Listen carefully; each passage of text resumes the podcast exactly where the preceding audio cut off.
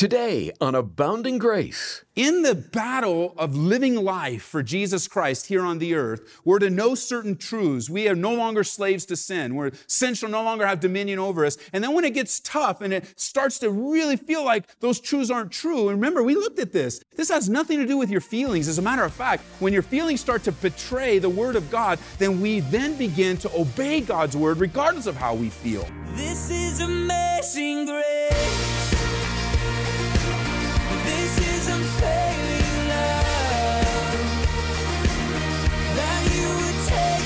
My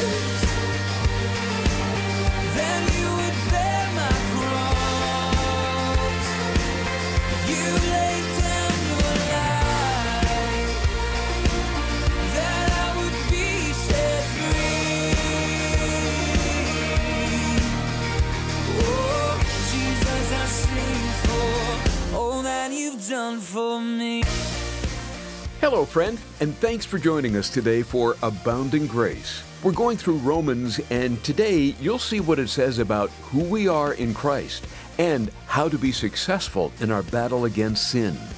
Make your way over to chapter 6 as we uncover how to live the victorious Christian life. There's a lot to discover from this very valuable and practical passage of Scripture. Here now to help mine some of its gems, starting at verse 12, is Pastor Ed Taylor. Consider this the power of sin is pretty strong. Temptations and then jumping into sin, it is heavy. I mean, the power and the tug of sin can almost seem overwhelming. And we've been talking about wonderful spiritual truths about how we've been set free from sin, how we're no longer slaves to sin, how in Jesus Christ you have been born again. There is a new you. Old things have passed away. Behold, all things have become new, but it doesn't alleviate the pressure and the tug and the battle that we have ongoing with sin. And it can overwhelm a person. The tug of sin, the pull of sin, the pressure that sin brings, the struggle, even to the point where you might just give up. I don't want to struggle anymore. I'm just going to settle in my heart that I'm going to be this sinful little Christian and I'm going to act this way and I'm going to say these things and you can't tell me anything to convince me otherwise. Did you know that that's true? I can't tell you anything to convince you otherwise. But there is a power working in you, Christian friends, the power of God's Holy Spirit, who can not only convince you, but convict you. And not only convince you and convict you, but confound you with his great love for you. It melts a heart, doesn't it, to think about God's love for us? I mean, it blows me away. It's so powerful that there are many that just simply refuse to believe that God loves me because the love of God is powerful. And in Jesus Christ, the power of sin has been broken. We need to know that. Throughout chapter six of Romans, Paul has been giving us these tools, these truths. So far, we've looked at two of four words that he wants us to grasp in understanding the life that we can live apart from sin. Remember, the first word was the word know. K N O W. Would you look with me in chapter 6, verse 2, as we review where we've been? If you weren't here for the last couple studies, these are studies you really want to get in your iPod or get the CD or have them available because the tug and the pull of sin is so powerful that we need to be brought back to these things that Paul and the Holy Spirit through Paul expects us to know. Look at verse 2. He answers the question, should we what shall we say then? Shall we continue in sin that grace may abound? Certainly not. No way. How shall we who died to sin live any longer in it? Or do you not know? He wants us to know that we have died to sin. The picture of that death is water baptism, going into the water, going under the water in death, coming up out of the water in resurrection. He says, Don't you know this? Don't you understand it? Jump down to verse 6. Knowing this, that our old man was crucified with him. I mean, that's glorious. The old man is dead so that the body of sin might be done away with, put out of business, rendered inoperative, that we should no longer be slaves of sin. He says, Know this. Grasp it, understand it, believe it, because Christian living is based upon Christian learning. And for many of you, it was the first time you ever heard the fact that you're not a slave to sin anymore. You've been delivered. Sin has no dominion over you, as we'll learn today. The second word is found in verse 11. It's the word reckon. Reckon. He says, likewise, likewise, you also reckon yourselves to be dead indeed to sin, but alive to God in Christ Jesus our Lord. With our new knowledge now, we're to live that way. It's not enough just to know, now we're to live. that when that tug of sin comes your way, and when the pressure of temptation comes your way, and when your ugly flesh rears itself up in your life, then the next step is to reckon these truths to be true and to be powerful and to be in your life. Reckon yourselves to be dead to that sin. Consider it a done deal. Believe what God has said about it as an accomplished fact. And we pick up in verse 12 now as we continue on looking at Romans chapter 6. He starts with therefore. With all of these wonderful truths, here's the conclusion. Here's the powerful step that we take. Therefore, do not let sin reign in your mortal bodies, that you should obey it in its lusts. And do not present your members as instruments of unrighteousness to sin, but present yourselves to God as being alive from the dead, and your members as instruments of righteousness to God. And so the question becomes well, how do I overcome it? How do I get out from under the struggle? What is it that I do? Paul says, therefore, don't let sin reign. That word reign, you can circle it. Right next to it, you could write reign as king. Don't allow sin to be your king, your ruler, your leader. Don't allow it to reign in your life, but rather present yourselves, present your members as instruments of righteousness to God. And so the third word now, it's no, reckon. Now the third word is present. In the battle of living life for Jesus Christ here on the earth, we're to know certain truths. We are no longer slaves to sin. Where sin shall no longer have dominion over us. And then when it gets tough and it starts to really feel like those truths aren't true, and remember, we looked at this. This has nothing to do with your feelings. As a matter of fact, when your feelings start to betray the word of God, then we then begin to obey God's word regardless of how we feel.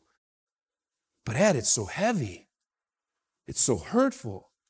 You stand up there. You don't sit here in my life. How can you tell me what to feel and not to feel? Guys, you misunderstood me. I'm not telling you what to feel or not to feel. I'm just telling you this your feelings can betray you.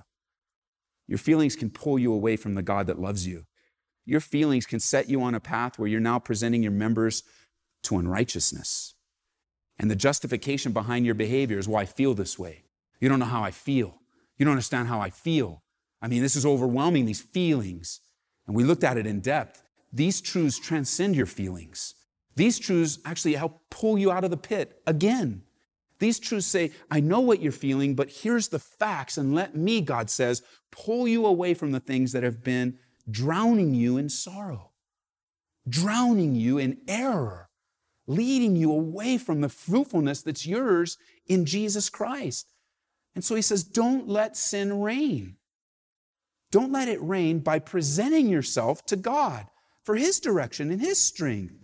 It happens often in a moment of time, a split second decision. Am I going to continue on in this way? Am I going to continue this fight? Am I going to continue this anger? Am I going to continue this bitterness? Am I going to continue this frustration? Or am I going to pause and present myself to God? It can go so well in the morning. You woke up in the morning and you were excited for the things of God. I mean, even before you took a shower and brushed your teeth, you were with the Lord. And he didn't say, hey, go brush your teeth. He didn't say that. He said, oh, I'm so glad you came. I'm so glad you set aside your whole agenda today. I'm so glad you set aside even the cleaning of your body and the washing of your mouth. I'm glad you've communed with me today, son. I'm glad you've communed with me. And those times are sweet, aren't they? God speaks to us. God ministers to us. God plants these wonderful things in our heart. And then we go off with the rest of our day. We go into the shower. We get ready for the day. We grab a cup of coffee. We pull out the paper. We get on the road. And I 25 is still I 25, isn't it? I mean, they've added all those lanes, but it still is what it is. And Colorado drivers, they have a reputation. And they only have reputations with us that are from California. But I'm a native now. I just want to let you know. Anybody ask? I'm going to have one of those pioneer plates pretty soon, man. We've only been here seven years. Ask some of the families. I've asked to be adopted into families so I can have the pioneer plates. I'm from here. Where are you from? I'm from Colorado, man. This is my home. This is where God wants me and I'm glad to be here. Are you glad to be in Colorado? You know, that's an attack of the enemy on you. Well, I don't like where I live. You know what? Rejoice in the Lord. I don't like the city. Rejoice in the Lord. I don't like my car. Rejoice in the Lord. I don't like I 25. Listen, if you haven't driven in Southern Cal, you haven't seen traffic yet. I don't care how bad it gets here. Parker Road in Hampden, these are all wide open highways. These are racetracks compared to Southern California. All right? But it still gets you, doesn't it, when people cut you off? I'm not, I don't have a sign on my car that says, cut me off, everyone, but people think that way. And it wasn't just a few moments earlier that I was seeking the Lord, that I was excited about the things of the Lord, that I had postponed everything in my day to seek Him. But now there have been tests in my life. Somebody cutting me off, somebody taking my space, or whatever it might be. And to that, it's a good thing just to pause and present, to pause and present. It may even mean you need to pull off the highway and stop, because if you go any farther, it's going to get worse.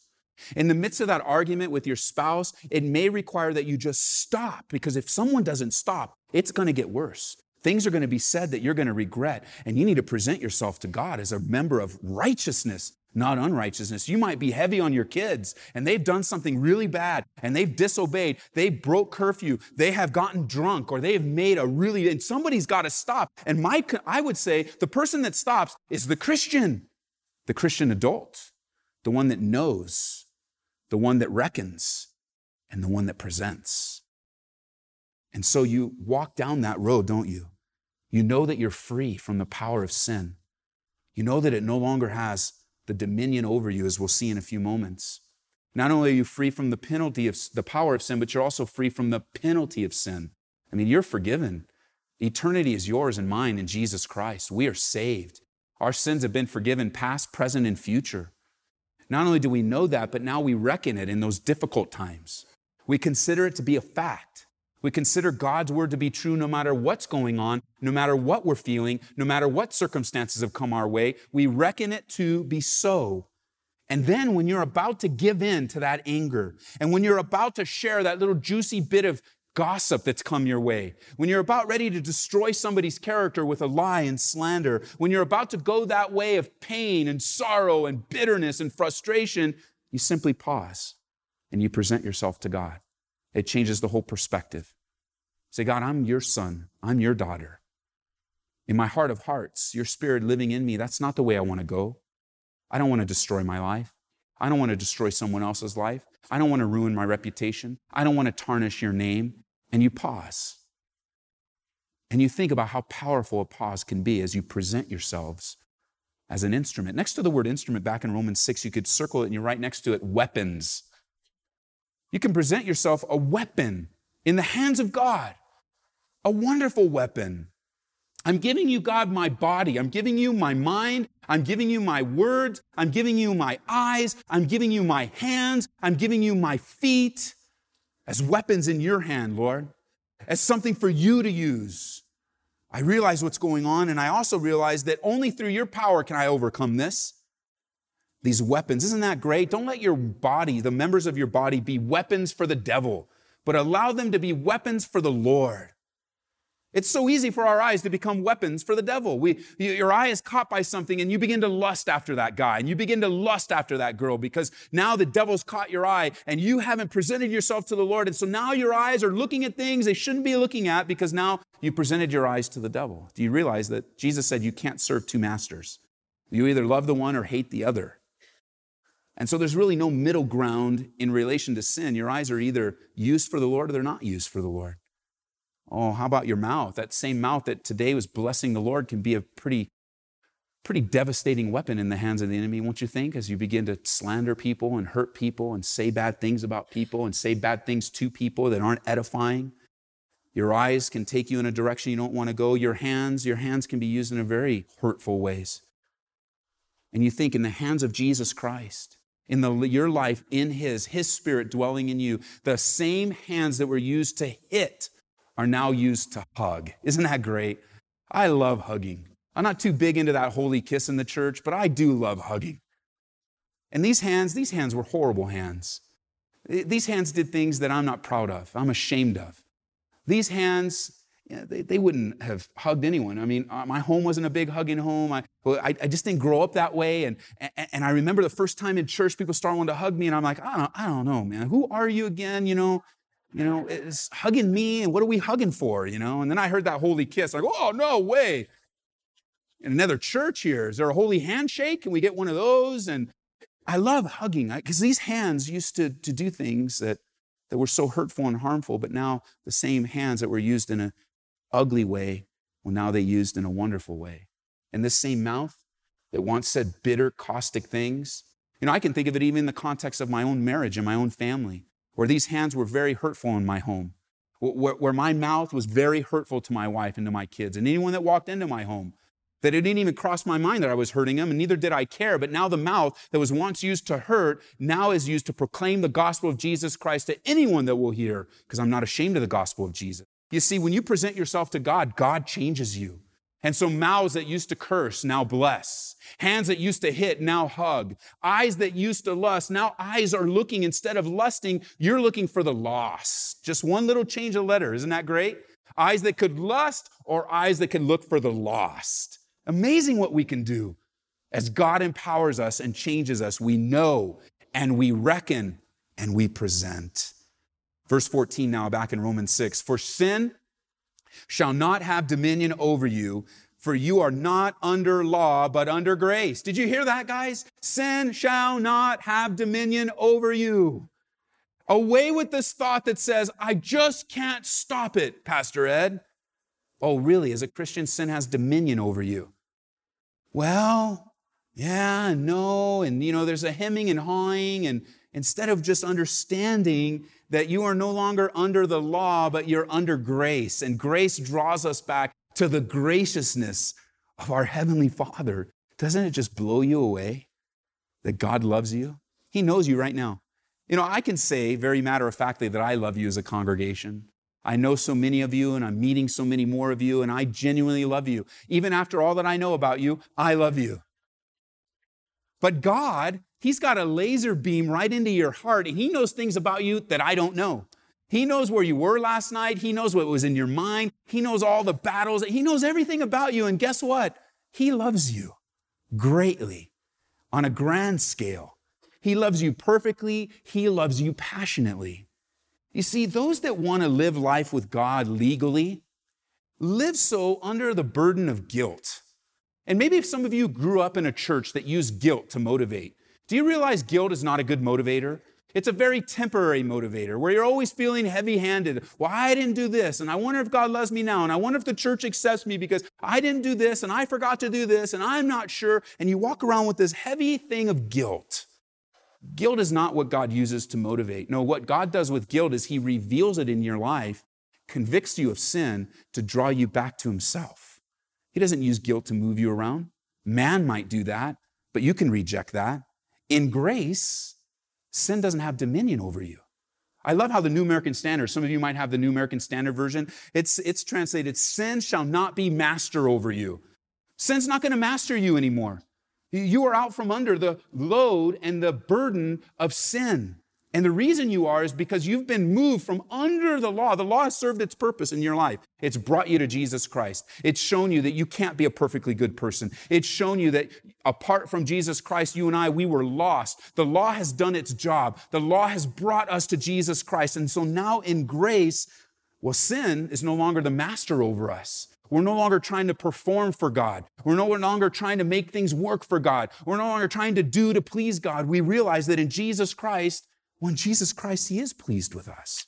He does love us. You know, people who have a relationship with the law often think this way. You know, maybe, and some of what I'm going to share right now is probably going to reveal in some of you that you have more legalism in you than you realize.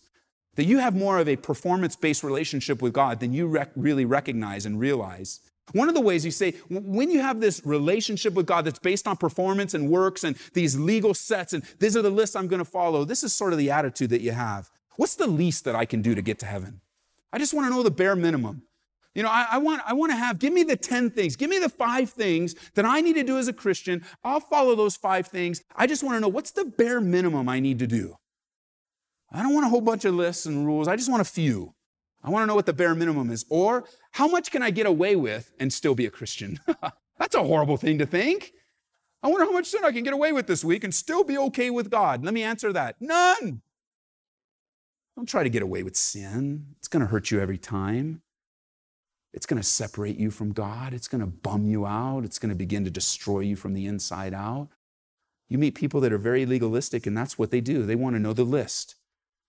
But the problem is, is that they're not always satisfied with the list. You can reduce a list down to 10 things, and then, and then you'll start having, well, I like eight of them, but I don't really like all 10. And can I get away with eight of them? Hey, but how if we separate this one? Can I just still do seven? I mean, I know there are 10, but can I get away with seven? Can I really get away with six? Is there just two things I need to do? Would you please tell me what I need to do? And you're never really sure that you're right with God because you're never really sure you got the right list.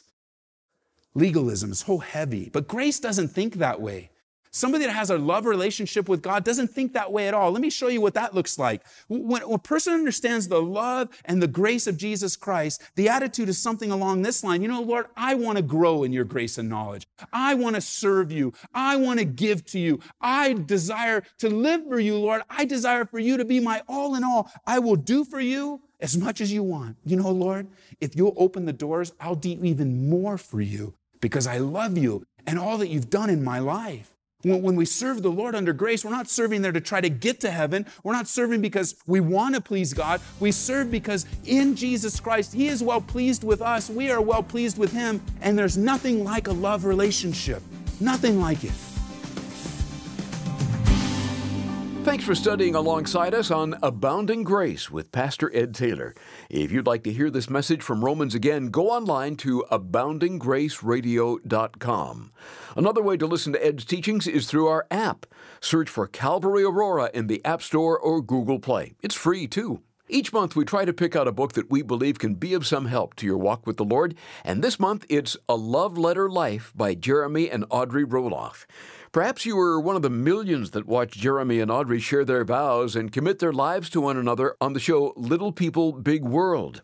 What you may not have realized is that they prepared more for their marriage than their wedding day. In this helpful book, they share their love story in all its beauty and imperfections. Their unique approach to dating empowered them to write an uncommon love story and really prepared them for married life. We'll send you a love letter life when you support Abounding Grace today with a gift of $25 or more. Share it with someone who is single and help them date intentionally, pursue creativity, and love faithfully. Give us a call at 877 30 GRACE. That number again is 877 30 GRACE. And please remember, we are listener supported. Simply put, that means we look to our listeners to help us with the cost of being on the radio. You can donate to the ministry at aboundinggraceradio.com or again, call 877 30 GRACE. Well, Pastor Ed, we thought we'd try something new this year at Abounding Grace, and that is to give you some questions directly from our listeners and ask you to answer them. Would you take a moment to explain how our listeners can do that through their smartphone? Well, we're really excited. You know, uh, twice a week, uh, nationally, I host a call in radio show called Calvary Live. It originates here at Calvary Church in our radio network. Isn't it amazing? God entrusted to us a radio network that covers 80% of the population of Colorado and we're still knocking on doors to buy one more station. But at any rate, I, ho- I host a, a live call in show for an hour twice a week that's broadcast around the country where I take questions on the fly. Just call in with whoever's on your heart. It's pastoral. And I want to invite you to be a part of this. We're just going to do it a little differently. So you take the voice memo app on your phone and share your question, then email that question to us and you can email for now. We're going to use my personal email address, ed at edtaylor.org. That's also tied together with uh, my website, ed at edtaylor.org. And use your voice app, send me a question, send me a comment, email it to us. We'll integrate it if we can into the uh, program. Leave your contact information, obviously, so that uh, whether we can put it within the context of Abounding Grace or not, we can respond to you and encourage you in the things of the Lord. So use your voice memo app right on your phone and record whatever you have to say, whatever question you have, whatever comment you want to share. Send it directly to us at ed, that's ed at edtaylor.org. And uh, looking forward to this. This is very exciting. So whether it's a testimony or a question, use your voice app, send that file to us, and let's see what God might do in the changes that we're making here at Abounding Grace Radio. So cool. Again, if you have a question you'd like Pastor Ed to answer, or maybe you have a testimonial you'd like to share of how God has used the program in your life, please email that to us at ed at edtaylor.org. And we might use your question on a future radio program. Glad you've taken time out to study Romans with us, and be sure to join Pastor Ed Taylor tomorrow for Abounding Grace when we'll pick up where we left off in this very helpful and applicable epistle. This is amazing grace.